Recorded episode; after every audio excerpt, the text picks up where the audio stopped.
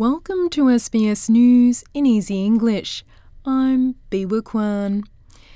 Remembrance Day services are being held around the country to remember more than 103,000 Australians who lost their lives in war and peacekeeping operations. This year marks the 50th anniversary of the end of national service and 75 years of Australia's involvement in peacekeeping operations. At the Sydney service, Prime Minister Anthony Albanese says it's a time of reflection. And today's a day also that we remember those who didn't come home, but those who have come home uh, with uh, issues that are ongoing, uh, many of which have been identified by the Royal Commission into veteran suicide uh, that is doing its ongoing work. In Canberra, an address was delivered by former chairman and fellow of the Australian War Memorial, Kerry Stokes. He says the courage of the Australians who died and their legacy should never be forgotten. With certain civilian acts, such as a 28 year old Adelaide nurse, Kirsty Boden ran through a panicked melee towards a terrorist carnage in the London Bridge in 2017. Fatally stabbed in seeking to care for others. Her last words I'm a nurse. I have to go. Facing new, emerging, and increasingly threatening horizons, what we need most is one another. National mateship, caring for each other.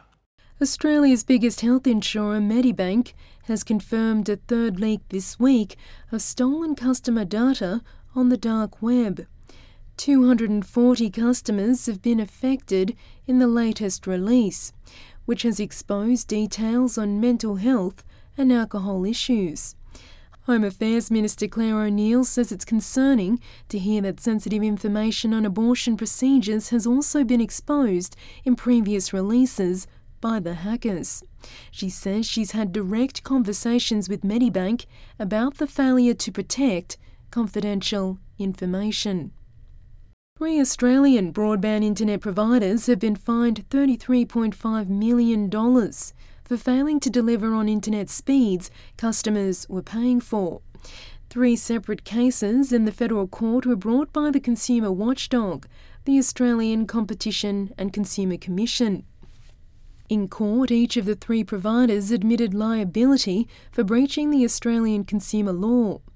Telstra will pay $15 million in fines. Optus agreed to pay $13.5 million, and TPG will pay $5 million. Queensland has raised its COVID alert level from green to amber in response to another sharp rise in COVID cases forecast to hit the state.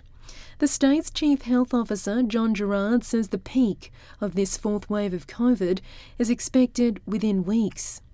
The new alert level does not involve a lockdown, but there are changes to the advice on masks.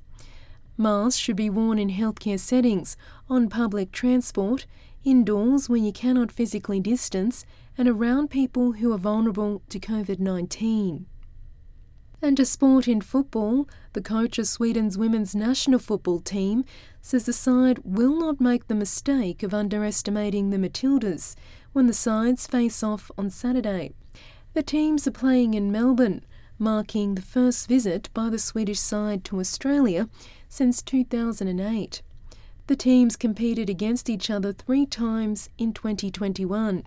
There was a nil-all result in the pre-Olympics friendly, followed by two Swedish victories. Coach Peter Gerhardsson says there's a strong sense of anticipation to see how the two sides engage this time round. Tactically, it's interesting because exactly as it says, they, they change some formation uh, in the games, before a game, after. So we, we also change formation, and we like to meet teams who, who play that way. So the speed, the transitions in both way is very important. Tomorrow it's going to be like that. It's going to be much transitions, and that's also why I like to, to, to meet Australia. I'm Biwa Kwan, and this is SBS News in Easy English.